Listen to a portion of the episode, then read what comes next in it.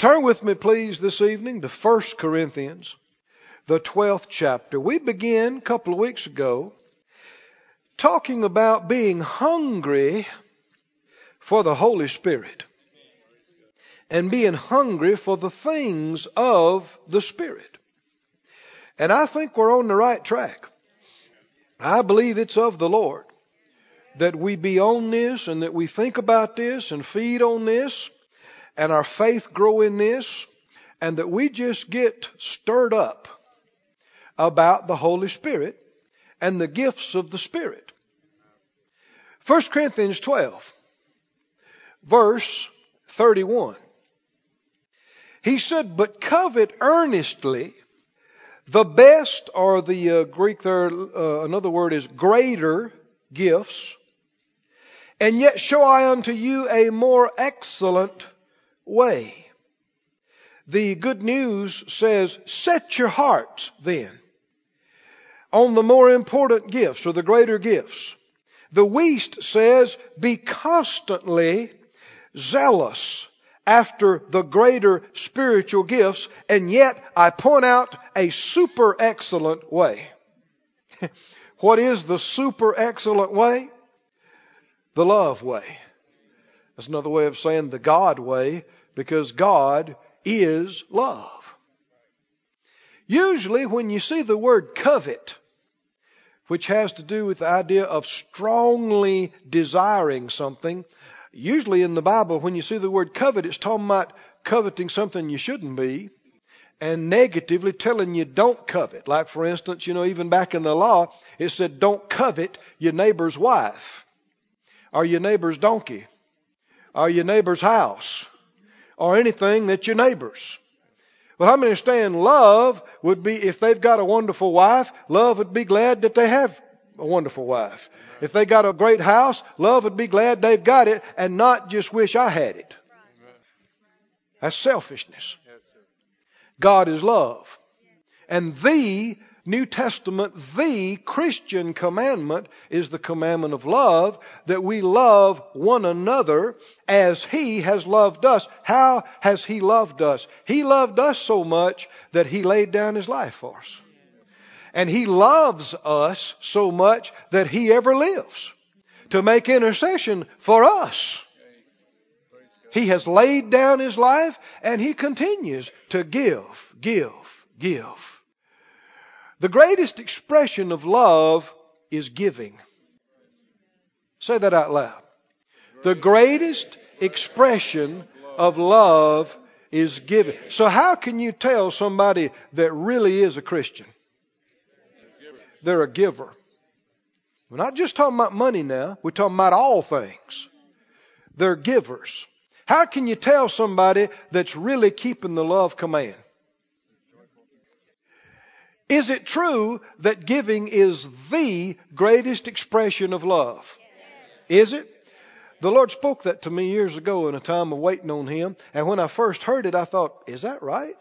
That's saying a lot. The greatest expression of love. And while I was pondering it, it came to my remembrance with force. For God so loved the world that He gave. so I didn't question it anymore, obviously the greatest expression of love is giving. So people who are strong Christians and really walking with God and really obeying the command are continual givers. They're sowers. On the other hand, you got a whole world full of takers. They want something from you. They're much more interested in what you can do for me and what you're going to do for me and they stay upset about half the time or more about what somebody didn't do for them. Huh? They didn't call me. They didn't check on me. They didn't give me time. Hmm? They didn't give me place. I wanted them to sit down and let me explain my idea to them. but they didn't do it. Well, see, you think they owe you something. Are you listening now? How many understand the world is full of people that think everybody owes them their time, their consideration. And it's not for us to judge anybody else, but you keep a watch on yourself. And when you begin to get perturbed, you begin to get upset, you begin to get hurt or angry about something somebody didn't do for you, you're wrong. Every, that includes your husband, it includes your wife, it includes mom and daddy, kids. Are y'all with me now? What if you're really growing up in God? What if you're really keeping the love command? You're a giver. You're a giver. Instead of wanting something from somebody, you're ready to give them something. Let me help you. What can I do? For, and you're not thinking, what am I going to get out of this? Now I'll scratch your back if you reciprocate. yeah, we'll do this. And you know, the world is full of this. And there's far too much of this in Christian circles. Well, we'll sow into your project if you'll put our name on it. If you'll give us some PR. you know, if you'll put an ad in the paper and let everybody know we did it. Right? I mean, you know what I'm talking about? Is that sowing? No, that's trying to buy something. That's trying to buy some exposure. That's why the whole advertising world exists. That's why they make tons of money. Getting somebody's name or message or idea out there. And so that kind of undercurrent is happening all the time. Well, yeah, we'll do this. And then they turn around right around and ask you for something. Well, no, if something's a gift, you don't ask for anything in return. Let me go on with this. if you get all upset and go, I've been there for you. I was there when this happened. And I did this, and this is the least you can do for me. Watch out, watch out. Then that means all these things you're talking about, you didn't give to them. You didn't give it to them. It was a trade. You did something and now you want something in return. You want your pay. If it was a gift, you ask for nothing in return. Now you're expecting, if you're a sower, you're expecting harvest from God. Come on now. You're expecting a blessing. If you did something good for somebody, you are expecting a return. You are expecting a harvest, but your eyes must not be on them. It doesn't have to come through them at all. And if you're really a giver and really a sower, then in your mind, they owe you nothing. Yeah, but you did all that for them. So? I didn't do it, hoping they'd do something back. Now I'm paraphrasing things that Jesus said. Didn't he say talk about giving to people, hoping for nothing in return? Didn't he talk about this? This is the love law and the love way. If you really give, there can be no strings. And you don't bring it up and say, hey, now I did this for you. So you're supposed to do this for me. Then it wasn't a gift. You really didn't give them anything. You were trying to buy something. You were trying to trade for something and you want your pay. It can be as simple as this. Somebody says, you know, hand me that pencil, hand me that water, and they hand it to you and hold on to the other end. and go, isn't there something you want to say? oh, oh, thank you, thank you. I'm so, they want acknowledgement. They want something. It's not okay. That means you're not a giver. You want something. You want acknowledgement. You want verbal appreciation. You want something in return.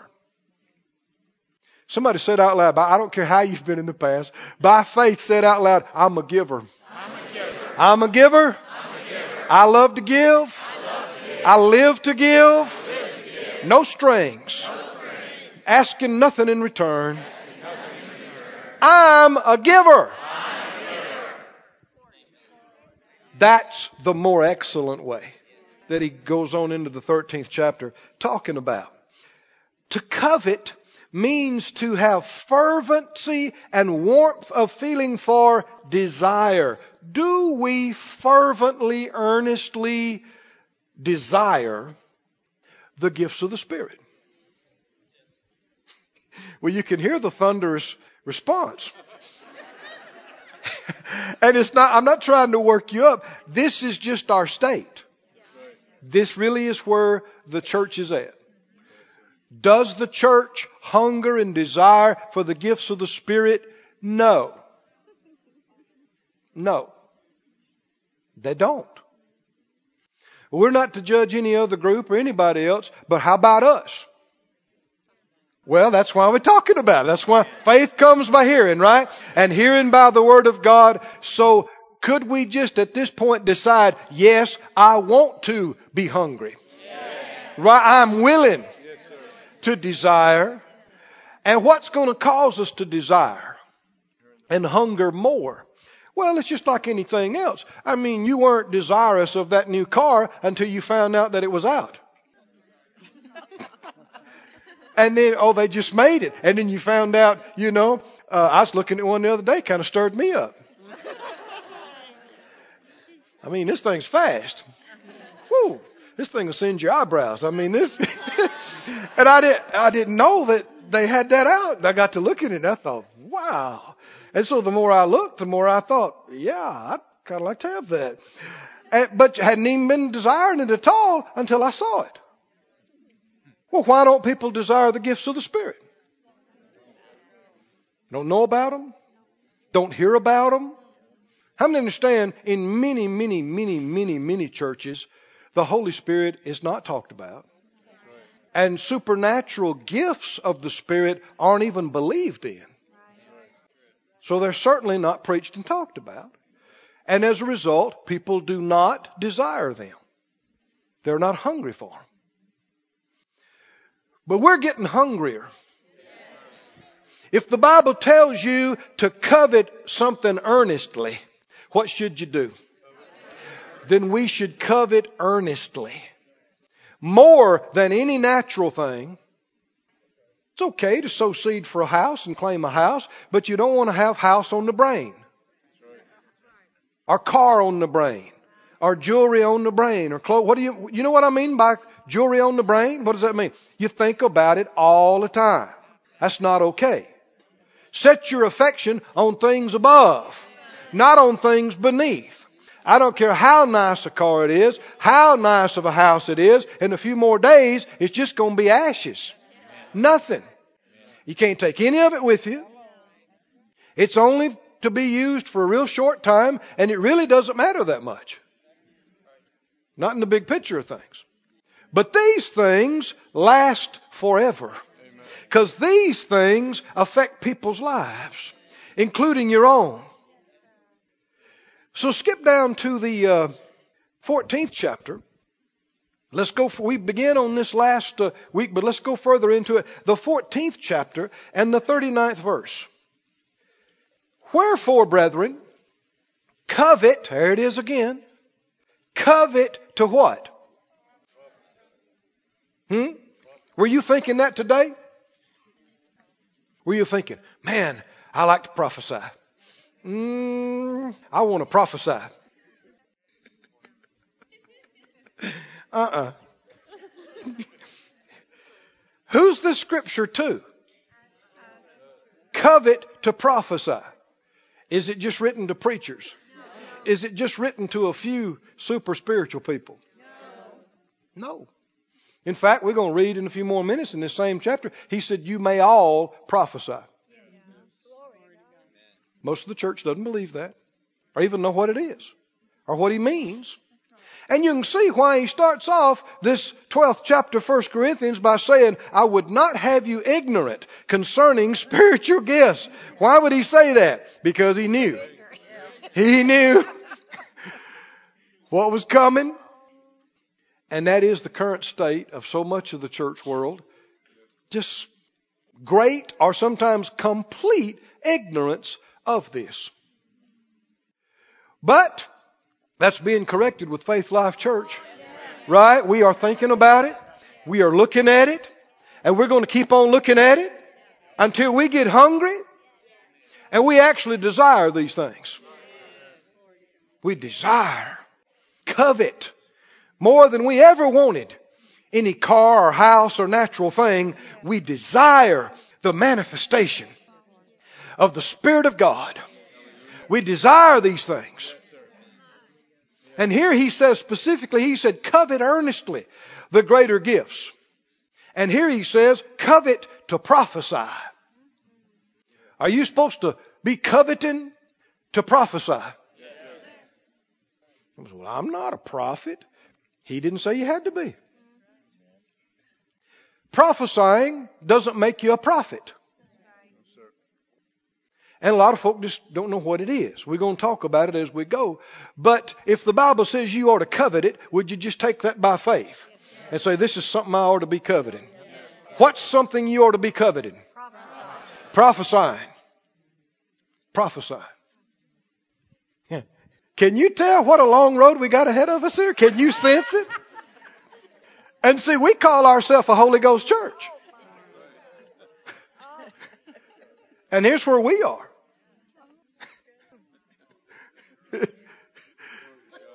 Where does that leave folk that don't even believe in the Holy Spirit?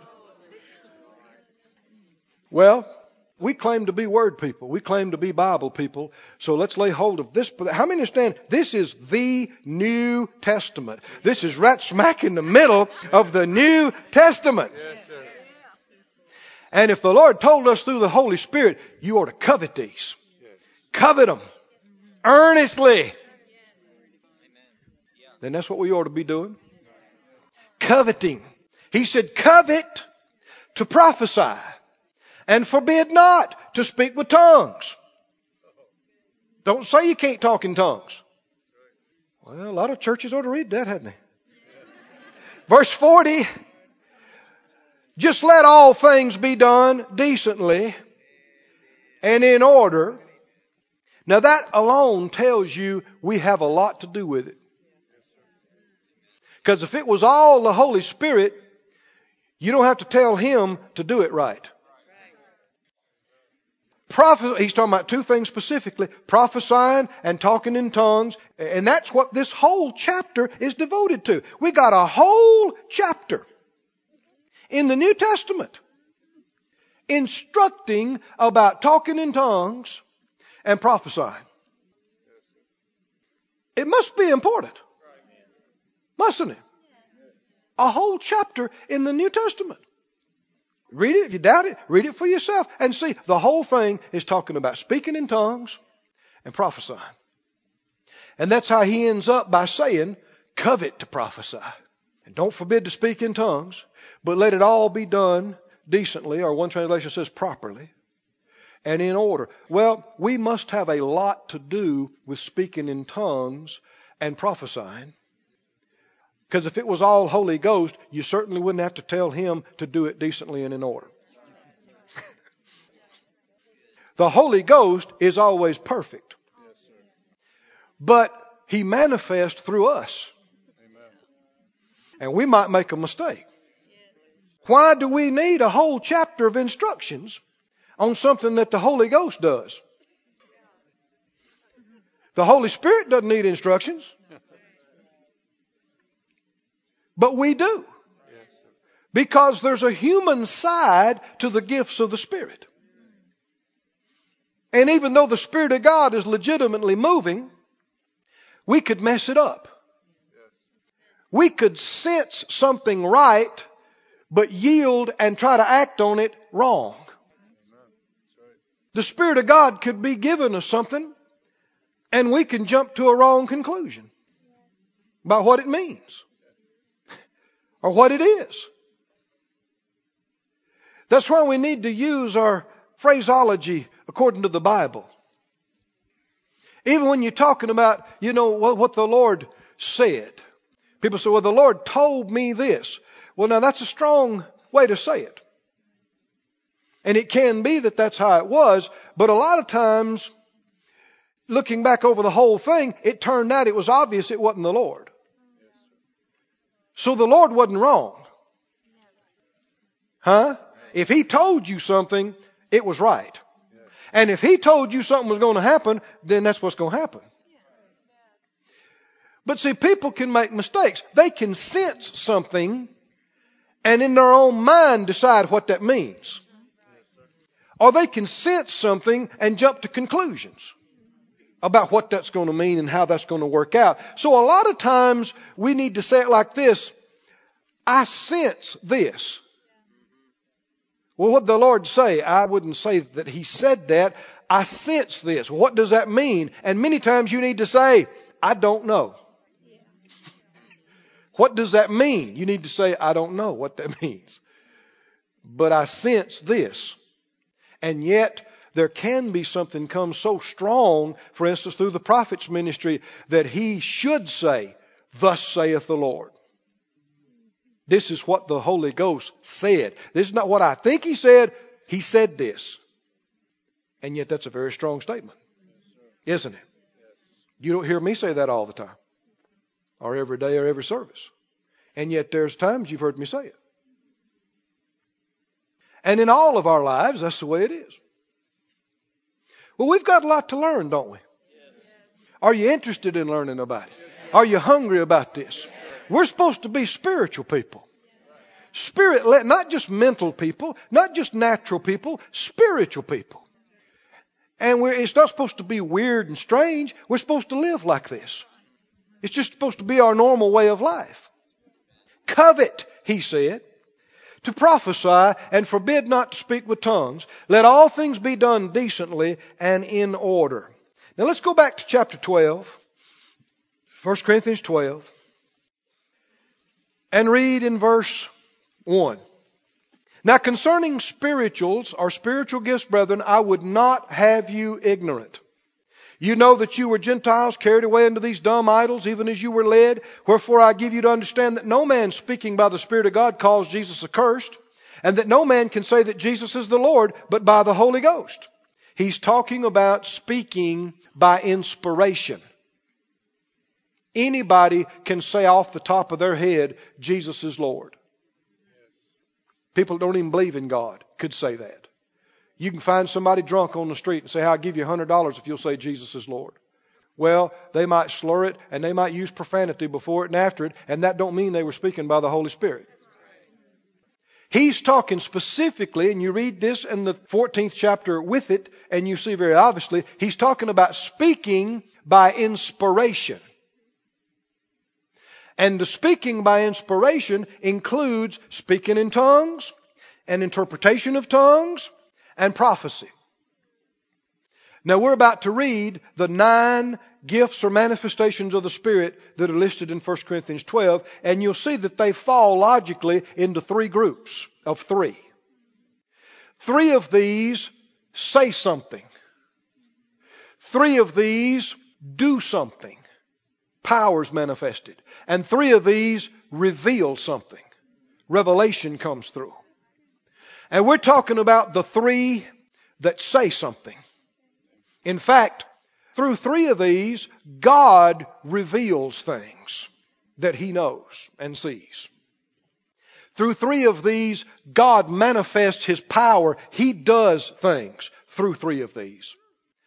And through three of these, God speaks. God speaks. Somebody say, Glory to God. Glory to God. Is it desirable to hear God speak? Yes. Should it be coveted? Yes. That God would reveal something He knows to us? Yes. Something He sees? Should it be coveted? Manifestations of what God can do with His power and ability? We should covet these things above what? should be high on our list. He said, don't be ignorant about these things, and he begins to teach. And he says in verse 4, there are diversities of gifts, but the same Spirit. There are differences of administrations, or the margin says ministries, but the same Lord. There are diversities of operation, but it is the same God which works all in all. You see a lot of threes here, don't you? Huh? The Father, the Lord, the Holy Spirit, and then three groups of three. He said, the manifestation, verse 7, of the Spirit is given to who? Who can expect to have these things? The manifestation of the Spirit is given to every man to profit withal. Now this is something we need to get our mind renewed. Because a lot of people believe that, you know, some people believe that these supernatural things just don't happen anymore, period. And then other people, a lot of people believe that they might happen through some special men and women of God. You know, usually ministers. They might happen through Oral Roberts. They might happen through Benny Hinn. They might happen through this one or that one. They might happen. But the Bible says, come on now, every man, the Spirit of God does what? Read it with me. The manifestation, read it out loud with me. The manifestation of the Spirit is given to every man to profit withal. People say, well, I'm not a preacher. What's that got to do with it? This is not just preacher equipment.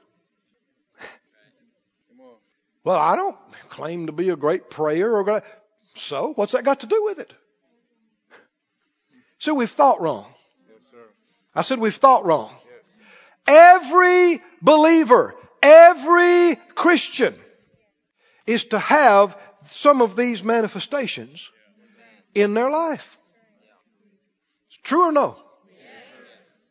Somebody say every man, every man. Includes, me. I can have, I can have these, manifestations these manifestations in my life. In my life. And I desire them. I desire them. Now the Holy Ghost goes and manifests himself where he's desired, where he's respected.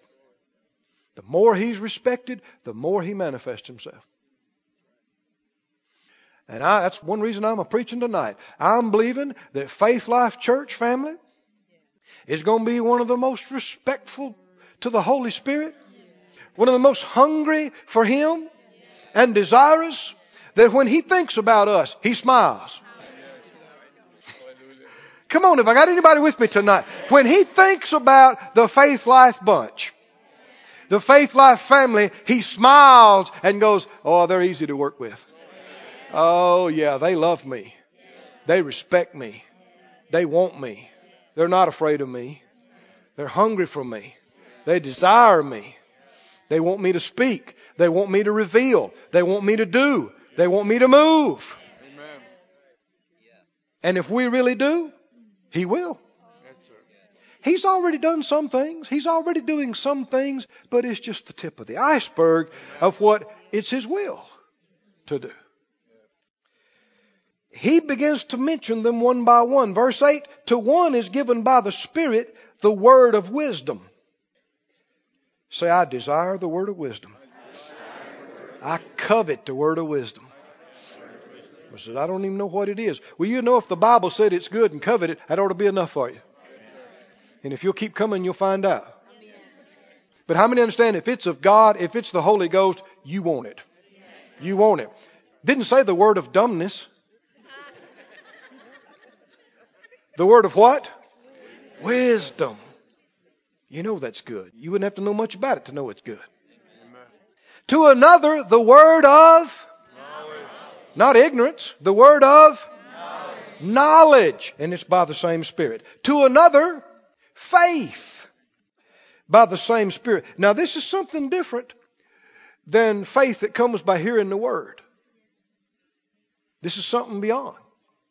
To another, the gifts of healing by the same Spirit. To another, the working of miracles. To another, prophecy. To another, discerning of spirits. To another, divers kinds of tongues. To another, the interpretation of tongues. But all these worketh that one and the self same Spirit, dividing to every man severally or individually as he will. There he said it again, every man. Every man. Are you one of every man? Yes. Huh? Do you have a right to these things in your life? Yes. Now, when people do see that and they begin to say, yeah, I believe that, a whole lot of folk, though, start trying to water these things down to something they can relate to that they think they already have. Oh, yeah, wisdom. God gives you wisdom. That's not what it said. Word of wisdom. Well, yeah, God gives you discernment. That's not what it said. I have the gift of discernment. Bible didn't say that. Discerning of spirits.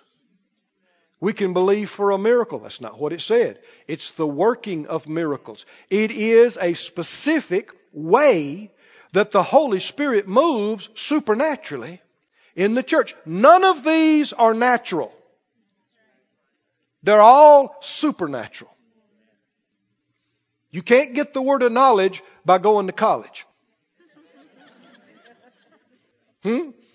Well, I've studied and studied and, and I got several degrees. Obviously, God gave me the gift of knowledge. That's not what it said. It doesn't talk about a gift of knowledge. It's the word of knowledge. But because people don't know them and they're ignorant of them, they try to relegate everything to something natural that they can understand. Speaking in tongues is supernatural. Prophesying is supernatural. Word of knowledge, word of wisdom, discerning of spirits. Uh, if one of them supernatural, all of them supernatural. Do you desire them? Say out loud, I desire. I greatly desire the word of wisdom. I greatly desire the word of knowledge. I greatly desire faith. I greatly desire gifts of healings. I greatly desire working of miracles. I greatly desire discerning of spirits. I greatly desire different kinds of tongues and interpretation of tongues. I greatly desire prophecy. We want to get to the place where we're fervent in our desire. We think about it night and day. We're hungry, looking for it, expecting it, believing, and yielding. Now, uh, in this 12th chapter, he goes on talking about the gifts of the Spirit and the body of Christ, because that's where they manifest. But then in the uh, 14th chapter, like we said before, this entire chapter is devoted to speaking in tongues. Now, if as some people would try to tell us that tongues were only for a few days, as recorded in the book of Acts, for the so-called early church, and that all that's passed away, why in the world would the Lord put a whole chapter in the New Testament of instructions to the church for something that was only going to last for a few days and didn't even apply to us? Are we really to take this whole chapter out of the New Testament and say, well, you know, that's really not for us today? An entire chapter in the New Testament. How many understand if this one falls, which one's coming next? Hmm? You say, well, you know, you don't even have to read that because, you know, they talked in tongues in the early days and the apostles had that and they needed some instruction, but that was just a sign that God was doing right then, and that's all passed away. And that's all ceased. So, in other words, just ignore the 14th chapter of 1 Corinthians. No. I said no, no, no, no. Speaking in tongues was for them, and speaking in tongues is for us. It's for us. It's for us. And Faith Life Church is going to be one of the speaking in tonguesest bunch you ever saw. Oh, Brother Keith, you're liable to run some people off like that. I hope not. I hope you come join us. So, can we come if we don't speak in tongues? Certainly, certainly. But you'll be missing out. But I'm not going to hide it. I'm not going to hide it for fear that I might offend somebody. No. Y'all talk in tongues? Yes, sir. Yes, ma'am. Every day. Talk in tongues a lot? A lot. A lot. I mean, we just talk in tongues all the time.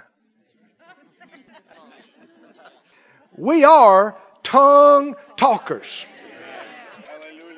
And make no apology for it. Well, now, Brother Keith, that's, it ain't for everybody. It is for everybody. Yes, sir. It certainly is. Well, I don't believe it that way. Well, I'm sorry. But I believe I can prove it to you from the Bible numerous ways. Yes. And don't misunderstand me. Don't, if you say, well, I don't talk in tongues and it makes me uncomfortable. Well, I'm sorry, but I'm on this side of it. I was a Christian for years who did not speak in tongues. Can you be saved and not speak in tongues? Certainly. You're not a candidate to be filled until you are. But now, of course, it can happen in a split second, both. you can be saved and filled faster than you can blink your eyes. But certainly, you can be saved and go to heaven and love God and never speak in tongues. Certainly. Well, some folk don't say so. Well, I'm sorry, but you can. If you're born again, you can be born again, not speaking tongues. Certainly. Millions are. And I was someone who was born again, knew God, loved God, but didn't speak in tongues for years. But then I did. I got filled with the Spirit, spoke in tongues, and have spoken in tongues now for many more years. And so, since I have experience in both areas, I'm qualified to say. If you've only had experience in one area, not speaking, you don't know, you're not qualified to say anything about it. Right? Are y'all with me? And how many else with me in here would testify that speaking in tongues with, uh, you know, or being a Christian, I should say, with speaking in tongues is better? Better? Much better. Much better. I mean, that's an understatement. Much better. Hold your place in 1 Corinthians 14 there. Go to Acts, the second chapter. And let's look back at where this thing started. Are you in Acts? The second chapter? Anybody know what happened as recorded in Acts 2? Do you believe it happened just like it's written right here? Huh? Jesus has gone to the cross. He has paid the price. It was awful. He was in the heart of the earth three days and three nights. He rose from the dead. Glory to God. He spoke to his disciples. He ascended on high out of their sight. And the angel said, just like you see him going, that's how he's going to come. How many believe it just like that? He, how many believe he was literally dead? Was he? Was Jesus physically and literally dead? Did he physically and literally and spiritually every other way raise from the dead? Is he alive right now? Yes. Is it true that nobody will ever find Jesus' bones? Because they're not here. They're not on the planet. No, sir. They're with Him. Yeah. Where's Jesus' bones? In His body. Didn't He say after He had raised from the dead? What did He say? Touch me. This is after he was crucified, after he was cold and dead in the grave. He told him, touch me. A spirit does not have flesh and bone Right. like you see me. Right. Notice he didn't say flesh and blood. Why? Because his blood is on the mercy seat. Where it has bought you and paid for you and redeemed you. Somebody says, well, what's flowing in his veins? God. Spirit. Same thing is going to be flowing in your veins. Sir. Hallelujah. Thank you, Lord. The life of the flesh is in the blood, right? Uh, the life of our flesh has been contaminated and corrupted. Our blood has been contaminated and corrupted through the curse and through the sin and through the fall. But soon and very soon. This corruptible is going to put on incorruptible. Hallelujah. This mortal is going to put on immortality. What's going to happen to our blood? I don't know, but it's not going to be the same. We're going to be changed in a moment, in the twinkling of an eye, never again subject to aging or death or decay or any kind of weakness. means you'll never have a headache forever. You'll never get a new wrinkle. Ever. Ever.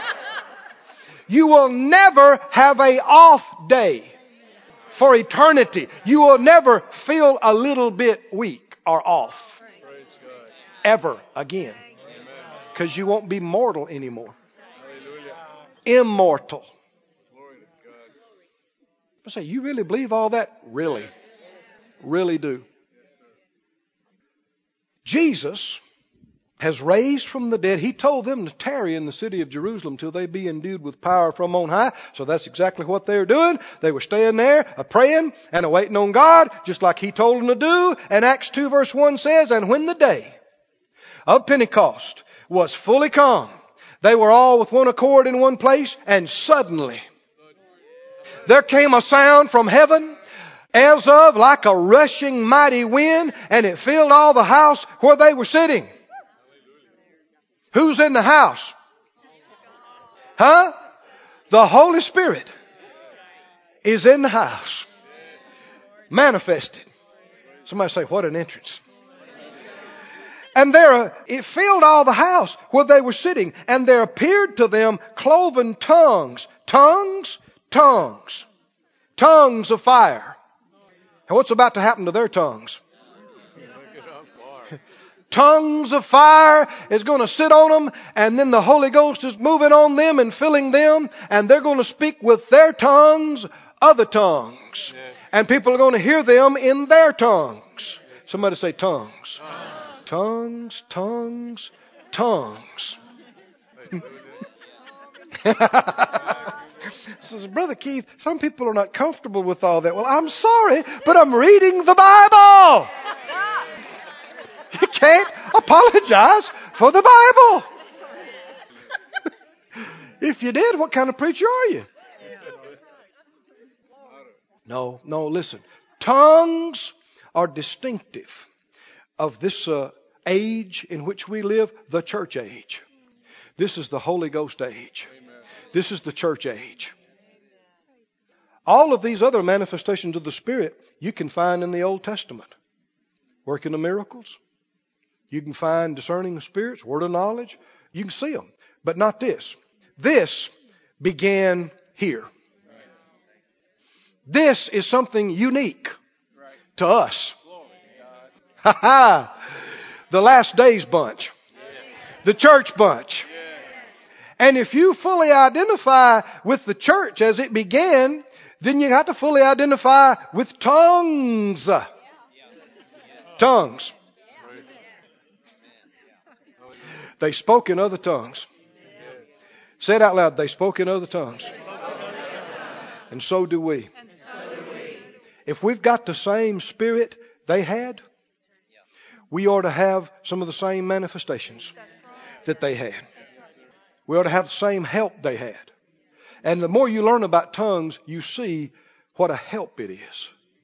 What a supernatural ability to build yourself up, to pray, to pray out mysteries, to pray out the will of God. Because otherwise, if you don't pray in tongues, the only praying you have is limited to your understanding, which is severely limited. Don't care who you are, how smart you think you are, how many understand compared to what God knows. And I know, you know, there were times before I was filled with the Spirit. Love God.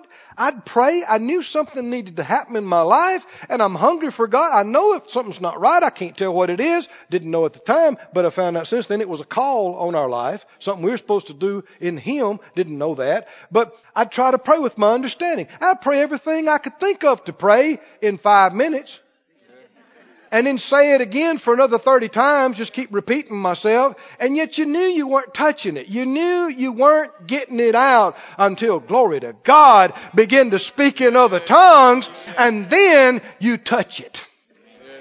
You touch what you couldn't touch with your mind. You express what you didn't know how to say. Oh, come on, can you say amen? Well, what good does it do? I'm trying to explain it to you right now.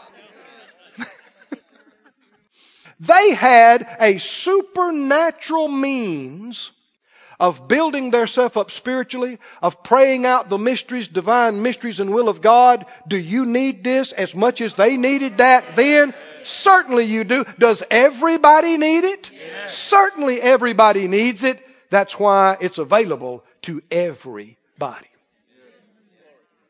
Everybody. The Spirit of God, these tongues of fire appeared like as a fire set upon each of them. Can the Holy Ghost sit on you? Yes. You want Him to sit on you? Yes. Yeah, you do. Yeah, yeah, yeah. I'm telling you, He can get in the car with you. I've had Him do it to me. Glory to God. Mm. Now, when He does, you don't have to ask somebody, is He here? you don't have to ask anybody. I said, well, what? I thought the Holy Ghost was with us always. He is, but not always in manifestation to the same degree. He can be in you and you don't sense him at all. And yet, I've had him come get into bed with me. I mean, come on me. Lay there and cry tears of joy and shout. I remember I was in Georgia one time in a meeting. Got to be, I, I got stirred up about something in the Word. Saw something I'd never seen before. I got so excited. I praised God. There by myself, right by myself. I praised God, praised God. I got up and kind of moved around the bed a little bit. And then I laid down. I thought, man, it's late. I got to get up early in the morning. It's two o'clock. I got to get up. So I'm laying there trying to sleep and I got excited. And I thought, God, you are so good. Ooh, you are so good. And he come got in the bed with me. I thought, oh, God, glory to God. I got up. I run around the bed by myself. Ain't nobody there to see me. and I thought, glory to God. And so I calmed down a little bit, laid back down in the bed. It's three o'clock now, you know, so I'm thinking, and I gotta go to sleep. I gotta get up in the morning. And I got to lay in there going, God, you're so good. Ooh, you're so good. And the more you say it, He manifests Himself to you. I got excited. I got third time, got out of the bed, run around it again. I just, by myself. Somebody said, why would you do such a thing? Some things is better felt than told. if you ain't been there, don't knock it. But I'm telling you, God is real. The Holy Ghost is real. And He sat on these guys. Didn't He? He sat on them. He sat on them. How many understand if I came to your chair right now and sat on you, would you know it? well, wonder if the Holy Ghost came and sat on you. Would you know it? Yes. Do you want Him to? Yes. Say it out loud. Holy Spirit, Sit on me anytime. Anytime. Anytime. What are you saying? Manifest yourself to me. Manifest your presence to me. Manifest yourself in my house, in my in my car, anywhere, anytime. I respect you. I want you. I desire you. I'm hungry for you. Glory to God. It's already begun. There's people right here in this room it's already begun, especially in the next few days. You're going to have stronger manifestations of the presence of God than you've had before now. Because you're beginning to desire it. You're beginning to be hungry. And those that hunger and thirst after these things, they're the ones that'll be filled. These are the righteousness, right things of God. Hallelujah. Verse 3, there appeared to them cloven tongues like as of fire and sat upon each of them. Verse 4, read it out loud with me. And they were all, how many of them? All. How many of them? All. Who must this be for? All. If it was just a sign, it wasn't necessary for it to happen to all of them. It could have been a sign just happening to Peter. Or two or three of them, right?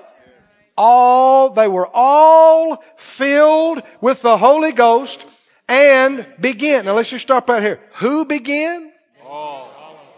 They all begin to speak with other tongues as the Spirit gave them utterance. Who began to speak with other tongues?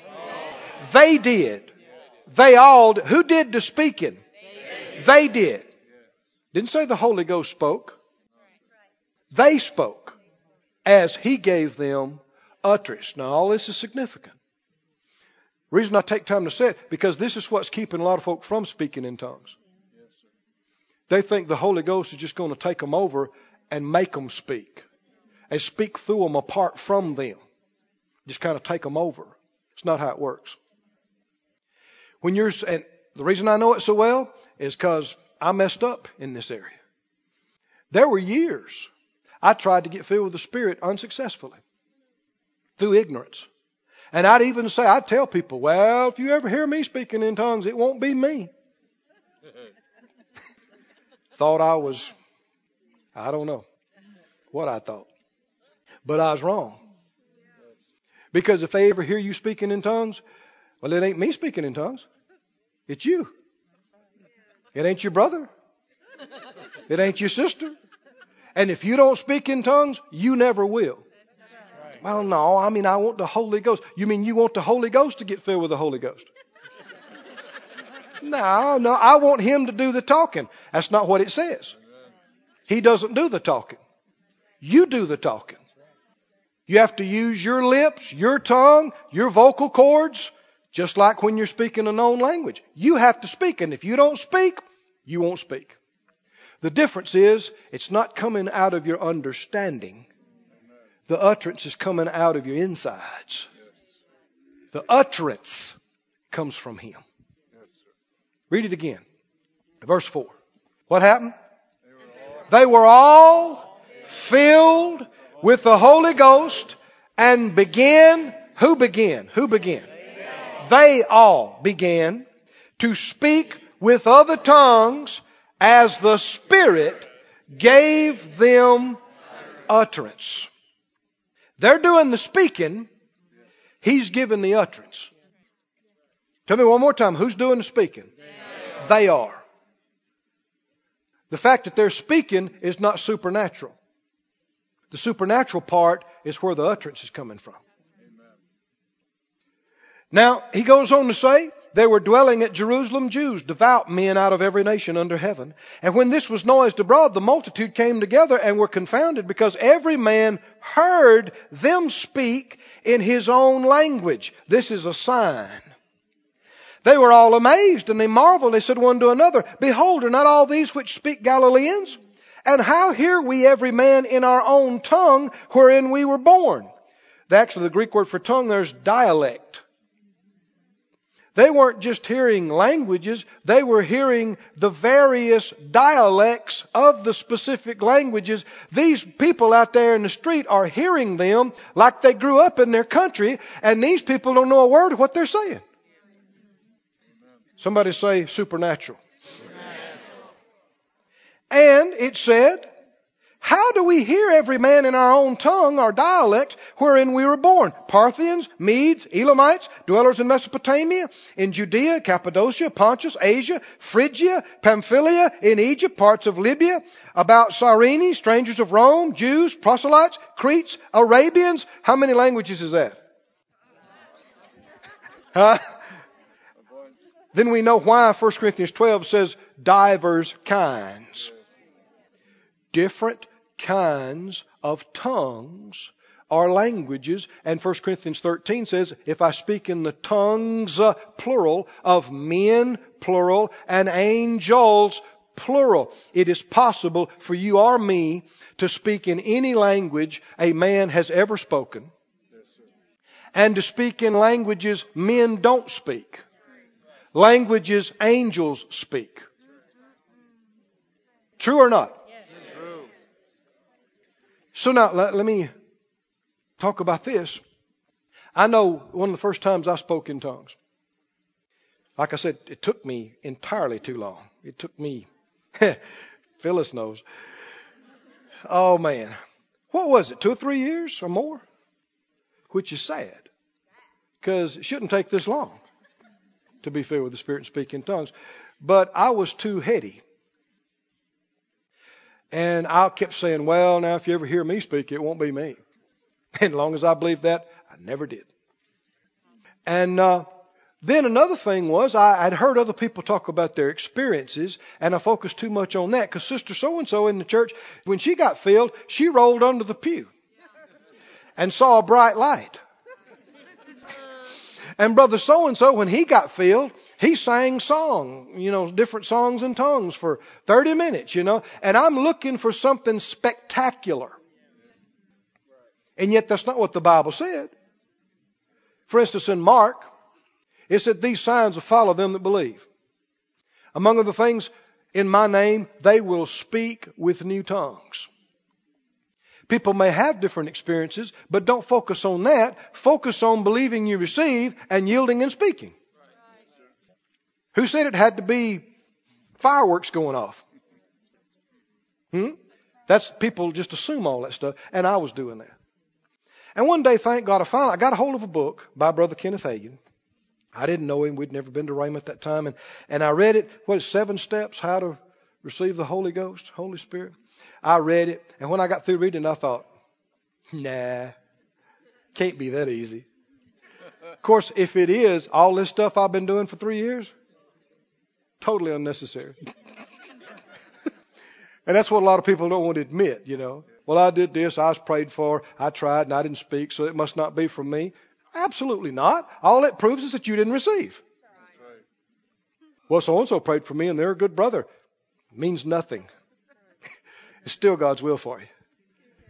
Same as any other thing in the Bible. And so finally, I, I know it was the Holy Ghost, came up in me, well, you've tried everything else. And I had. They told me, if you shave off that mustache, God will fill you with the Holy Ghost. So I shaved it off. well, if you'll wear long sleeves, I tried that. Well, if you'll do this, well, if you'll quit that, well, if you'll start this, well, I tried it, no Holy Ghost. That's what the Lord was saying to me. You've tried everything else. Why wouldn't you do this? Because he said, ask the Father to fill you with the Holy Spirit and by faith speak. Everybody say, by faith. By faith. Come on now. By faith, by faith. Speak. speak. And that's the thing. The reason people don't speak in tongues is not because it's not for them. It's not because they don't have enough information. It's a lack of faith. You speak by faith. What am I going to say? You don't know. How am I going to say it? You don't know that either. How does it work? You don't know. Well, how am I going to say something? I don't know what I'm going to say. By faith. Yes. By faith. By faith. Somebody say by faith. By faith. By faith. Faith is the substance of things hoped for, evidence of things not seen. So I did. I just, I said, okay, all right. I stood up in our little 1969 Marlette mobile home with no insulation, with the red shag carpet and genuine imitation leather couch. it was well used before we got it. And uh, I stood up there by myself, that little book. I said, Lord, I ask you to fill me with the Holy Spirit. I'm a child of yours. You said if we'd ask, you'd give. I ask, I believe I receive. Thank you for giving me utterance in a new tongue. And by faith I speak. Prolong fung sang de galapari denchini favig gamasokoche Lacey. And then I stopped and said, Nah, nah, nah. I ain't seeing no bright lights. I ain't feeling anything. And that just sounds like gibberish to me. I, now that, the reason I said all that is this. Have you heard all languages that men have ever spoken? Have you ever heard some languages that didn't sound like a language to you? Oh, I have. You're thinking, that's a language? What about the languages of angels? How would you know what that sounded like? So what's my point? You are not qualified at all to judge what's coming out of your mouth to say if it is or is not a language. Are y'all with me now? So what do I do? You just speak. So I read the book some more and he talked about when you're praying, what good does it do? When you're speaking in an unknown tongue, you're speaking mysteries to God, you build yourself up. Do it by faith. By faith. Thank God for the message of faith. By faith. We ought to know that. How you get born again? Everything in the Christian walk is by faith. You don't wait till you feel everything amazing and then you're going to say, I confess Jesus is Lord. You do it first. Then you begin to see the results. It's that way in every area of life. And so the more I did, the better the flow was. And thank God you know, been doing this ever since. Now, go back to 1 Corinthians 12, uh, 14 rather, 14. We're talking about the speaking in tongues, interpretation of tongues, and prophecy. Do we desire these things? Hmm? Then we ought to know what we're desiring. And the more we know about Him, the more it'll make us desire Him. How many understand God is so good, the more you know about Him, the more you want to know about Him? Is that right? He is good. And that's the way all these, these things are of Him. These things are from Him. The reason people don't want them is because they they're completely ignorant of them. Like He said, don't be. And the more you find out about them, the more you desire them. Now in uh, 1 Corinthians 14, like we said, this whole chapter is devoted to this. Let's begin reading. Follow after love, charity, and desire spiritual gifts. There it is again. How many times have we seen this? Desire them.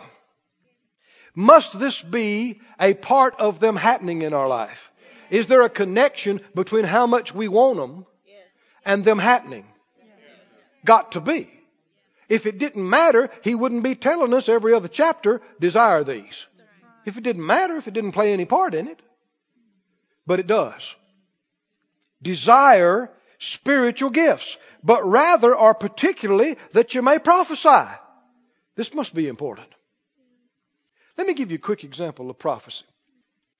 You and I just got through reading in the scriptures about uh, Jeroboam and Rehoboam. Anybody remember that? If you don't, just look straight ahead and be quiet.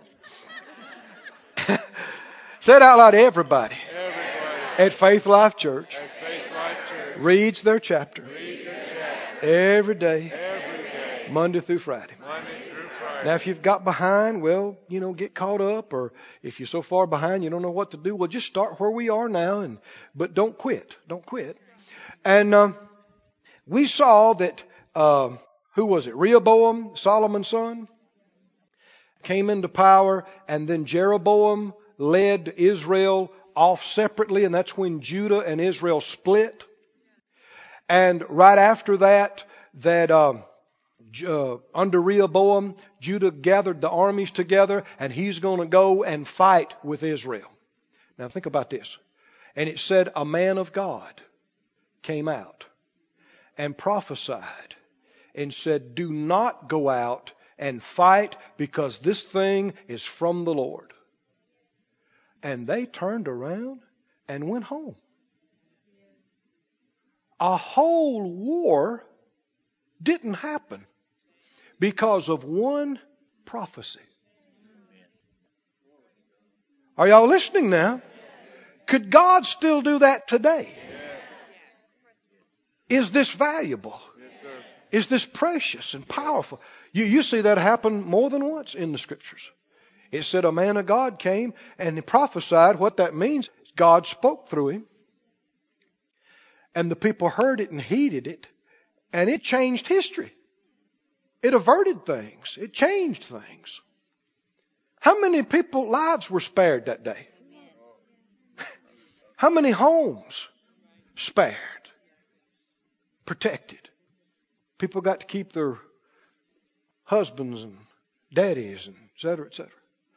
Somebody say one prophecy. One prophecy, One prophecy one prophecy, changed nations.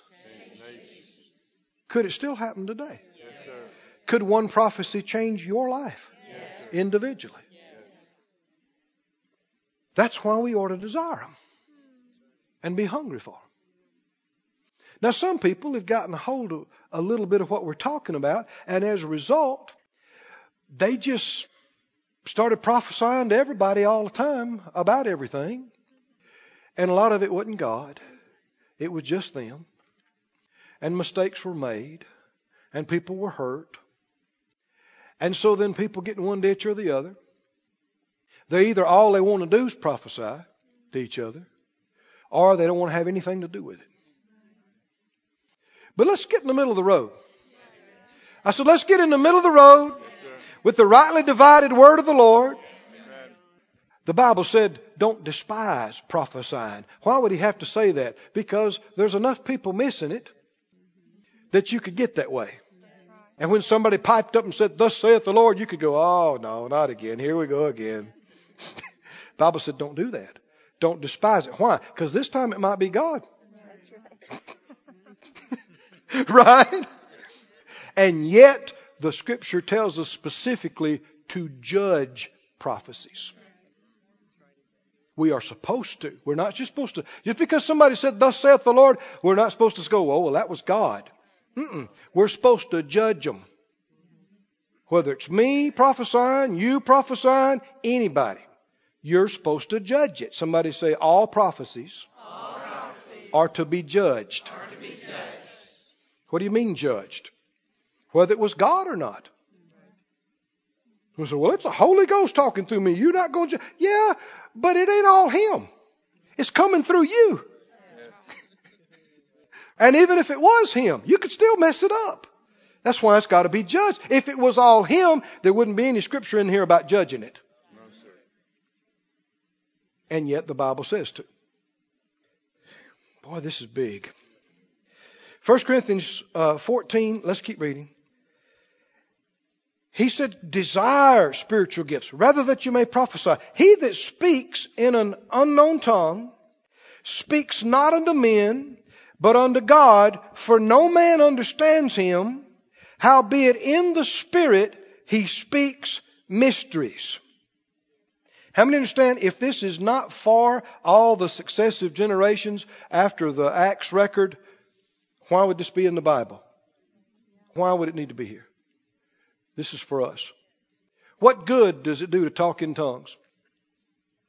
You're speaking directly to God. What good does it do to speak in tongues? You are speaking in the Spirit mysteries. Mysteries. Divine mystery. What is a mystery? Something you don't know. Something other people don't know. Something the devil don't know. I think really part of this that God does through prayer and through other things is uh, He wants things prayed out, but He don't want to show His hand to the enemy. And you and I can just pray all kind of things about the plan of God, never even know what we prayed about, and the devil never even know. You know, for three years, particularly before Phyllis and I moved here, we did a lot of praying. a lot of praying. Because, boy, something was working in us. And we knew we were supposed to come off the road from helping the Hagins. And, man, we'd done that for two decades, and that was our life. And you need to know you've heard from God. And then there were some things, just at the last part of it, came up about Branson. We hadn't thought about Branson. It's not like it was a lifelong desire. And we thought, what? And man, it happened so quickly. We got here, boom, boom, boom. Next thing you know, we got a church full of hundreds of people. Just, just like add water and pew, instant church. instant church. I was telling a brother of mine right after some of the things happened, you know, God gave us the property and the church grew so fast and the money came in so quick and we were eating and after we were eating a few minutes we on another subject, he laid his fork down. He said, Brother Keith, that's got to be God. I said, yeah, it's got to be God. Has to be. We couldn't have done it. God. And I was talking to Brother Kenneth Copeland about it one time, actually on the broadcast. It came out, it was aired. And um, he looked at me across the table. He said, Keith, he said, I think y'all were there before the devil even knew what was going on. God kept it a secret. And it just happened so quick. The devil, what can he do to keep it from happening? He didn't know what's going to happen. He's like, where'd that church come from? the devil doesn't know everything. And yet, through us and through a number of other people, I'm sure, God was praying it out, speaking it out.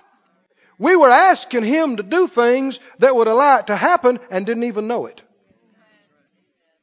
Come on now, are y'all with me or not? What value is there in speaking in tongues? Well, how about that? Is that valuable or not?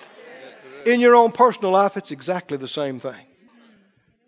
What do you do? You know it's not right. You're not satisfied with the way things are. You know God's got more for you, and you've prayed everything you know in your head, and you're not satisfied.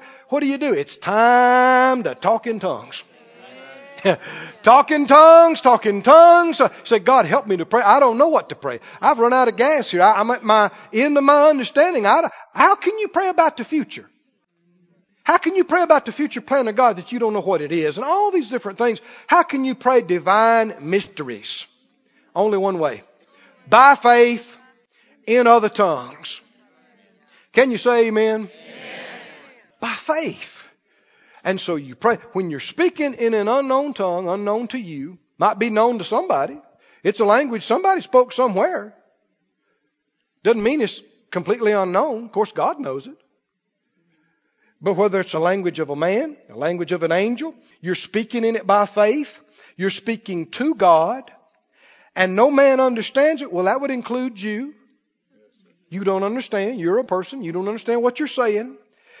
But in the Spirit, you are speaking mysteries. One translation says divine secrets. Brother Hagin, my father in faith, used to say this all the time. He'd say, uh, mysteries prayed out brings revelation.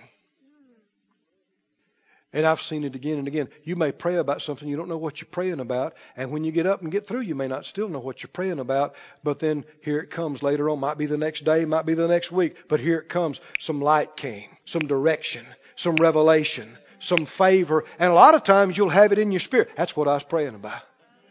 That's what I was praying about. What good does it do to speak in tongues? I'd have to talk in tongues to tell you how much good. It does. Stand on your feet, everybody. Why don't let's do some of it right now? How many believe God's got a plan for your life? Huh? How many understand you don't know what all that plan is and you don't know what He has for you all in the future, but you know He's not surprised by you. He already knows everything that's right for you through your whole life. He's already got a whole plan and will mapped for you. But you need to ask Him for it. So everybody say it right now. And you might say, well, I don't talk in tongues. How can I do this? You can do it right now by faith. It's not complicated at all. You just follow us and just jump right in. Everybody said out loud, Father God, Father God thank, you thank you for filling us with your Holy Spirit. Thank you that we can speak divine secrets, mysteries. Thank you. We can build ourselves up on the holy faith. We're asking you. Help us to ask what we need to ask. To say what we need to say about your perfect will, your perfect plan for our lives. Help us to pray about the next steps we are to take, the next phase, the next part of what you've already planned and prepared for us. Give us utterance in another tongue to pray beyond our minds. By faith, we speak now. Prova non goste. Lev le manda avramba gononso con lembredi. Me le vrenembi dingzanda gono jolovredi balassati. Bela vommen in zonde o jola. Mangzinga ne di galoveno maren brembis uno donge.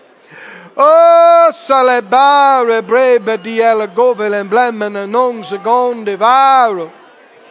Mele vrenemi di zengne gonove lembrande gonde vanandeo. Jole velek de go dog jelek dog jelek bak nang de gok nang de gok nongne.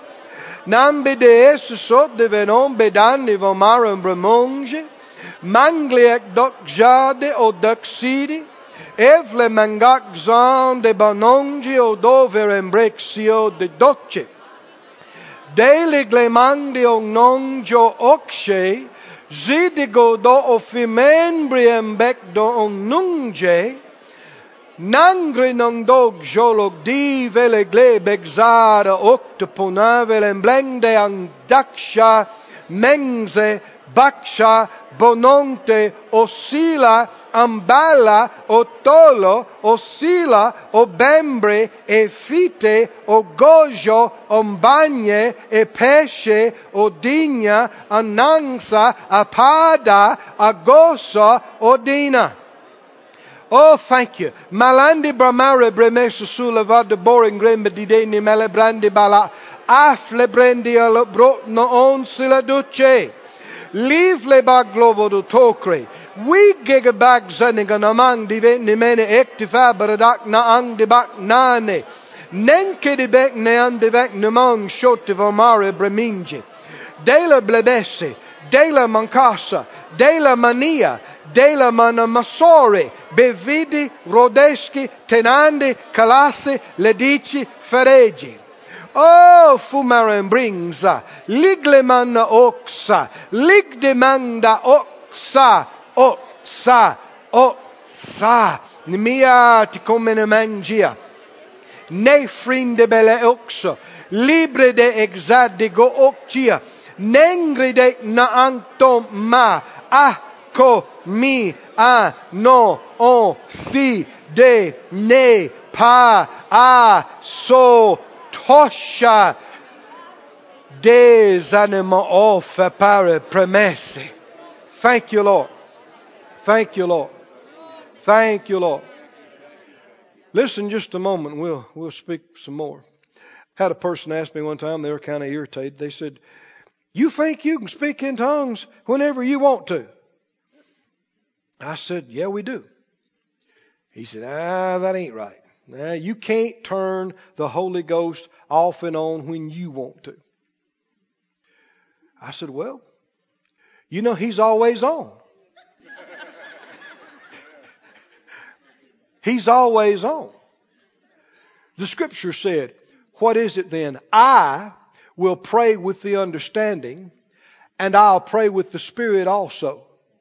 Could you say, I'm going to pray with my understanding right now? Could you initiate it on your own? Paul said he'd do the same thing in the Spirit. He said, What is it that I will sing with the Spirit? And I'll sing with the understanding also. Is he saying he can sing in the Spirit just like he can sing in the understanding? He can initiate it? Certainly. The Holy Ghost is always in us. He never sleeps. He's never off. When we begin to yield, He's always ready to give us utterance. So, let's sing in the Spirit. Well, I'm not a singer. Oh yeah, you can sing. Everybody can sing.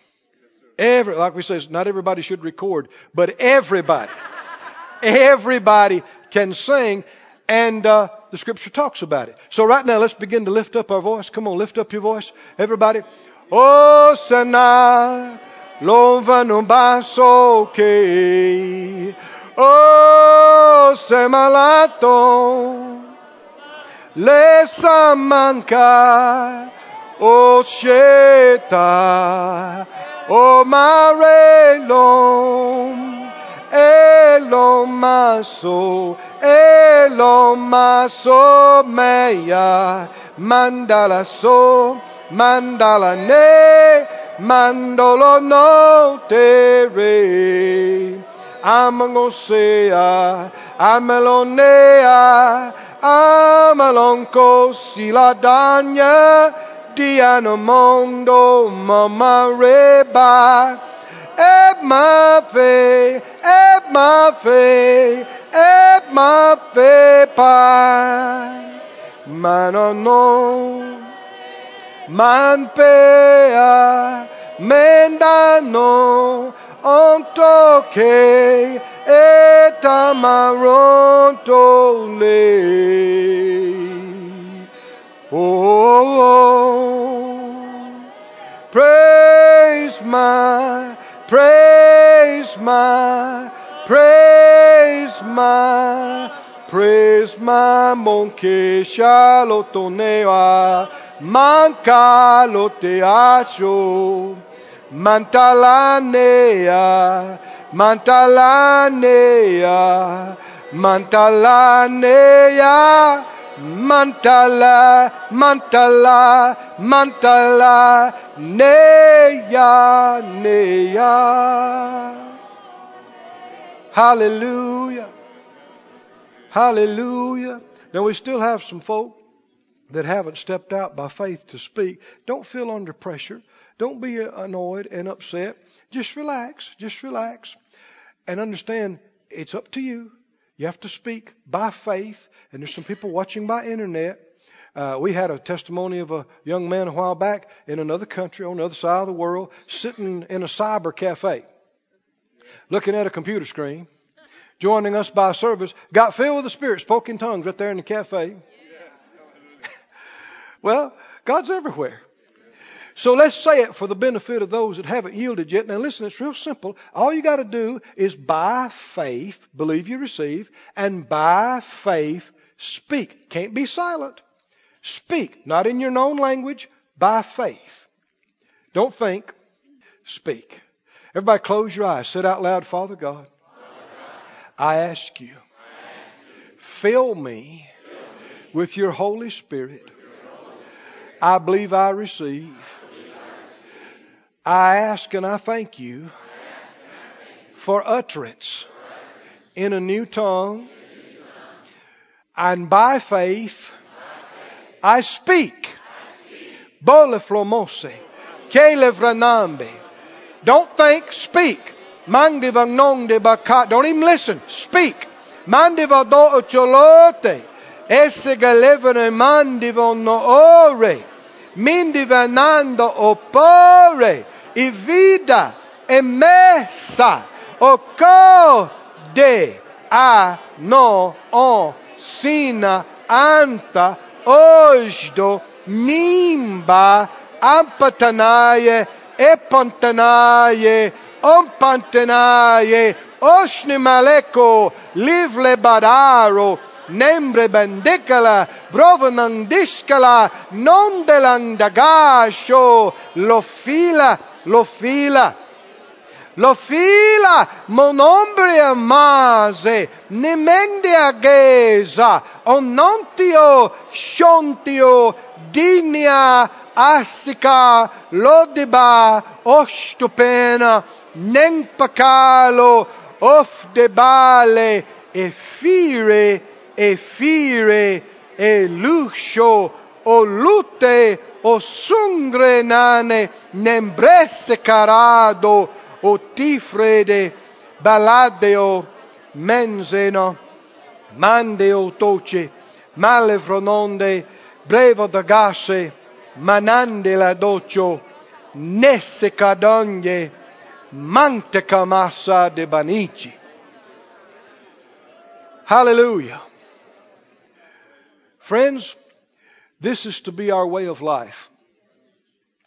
We are tongue talkers. Right this is to be our way of life. Paul said by the Spirit, and he had to give them instructions because they were messing up and making mistakes and talking in tongues when they shouldn't be and in ways they shouldn't be. We're going to get into that as the Lord would help us. We're out of time tonight. But he said, in spite of that, I speak in tongues more than all of you. Well, man, if he spoke in tongues more than that bunch, he must have got up speaking in tongues and went to bed speaking in tongues. Right? And if he, the man of God that he was, with all the experiences and anointings and revelation that he had, felt that that was the way to live, how many understand we should be the same? We should be the same. And so, this is your new habit. Instead of smoking, you can speak in tongues. Where's my cigarettes? Just start talking in tongues. Instead of biting your nails, speak in tongues. Huh? Instead of twirling your hair, speak in tongues. What, what, do you, what do I mean? This is a way of life. You do this in the morning, in the afternoon, in the evening. You do it every day of the week. You do it everywhere you are. Come on now. You don't have to make a spectacle of yourself. You don't have to scream in tongues and scare everybody. You can do it under your breath. You can do it inside yourself. But this is to be our way of life. Are y'all with me now? Some of us used to do it and got away from it. Some have never done this, but all of us, this is where we're going. This is going to this. We are tongue talkers, right? We are tongue talkers. What are you going to do on your way out of here? Come on now. When you're riding in your car, making your sandwich, making your bed, washing your face. Come on now, help me out. What, what are we doing? Speaking in tongues, speaking in tongues, speaking in tongues. Somebody said, well, I still don't understand it. Well, don't be upset. Just keep coming. Just keep coming. Just keep listening. Like you heard me say, years I didn't get it. I thought wrong and I struggled for no reason, but, but don't be offended. Don't be upset. Just keep coming. Just keep listening. And, uh, next thing you know, you'll be a tongue talker too. Praise the Lord. This ministry has been brought to you today free of charge by the partners of Moore Life Ministries and Faith Life Church. If you would like to help send this word to others at no charge, you can become a word sender today. For more information, visit our website at moorelife.org.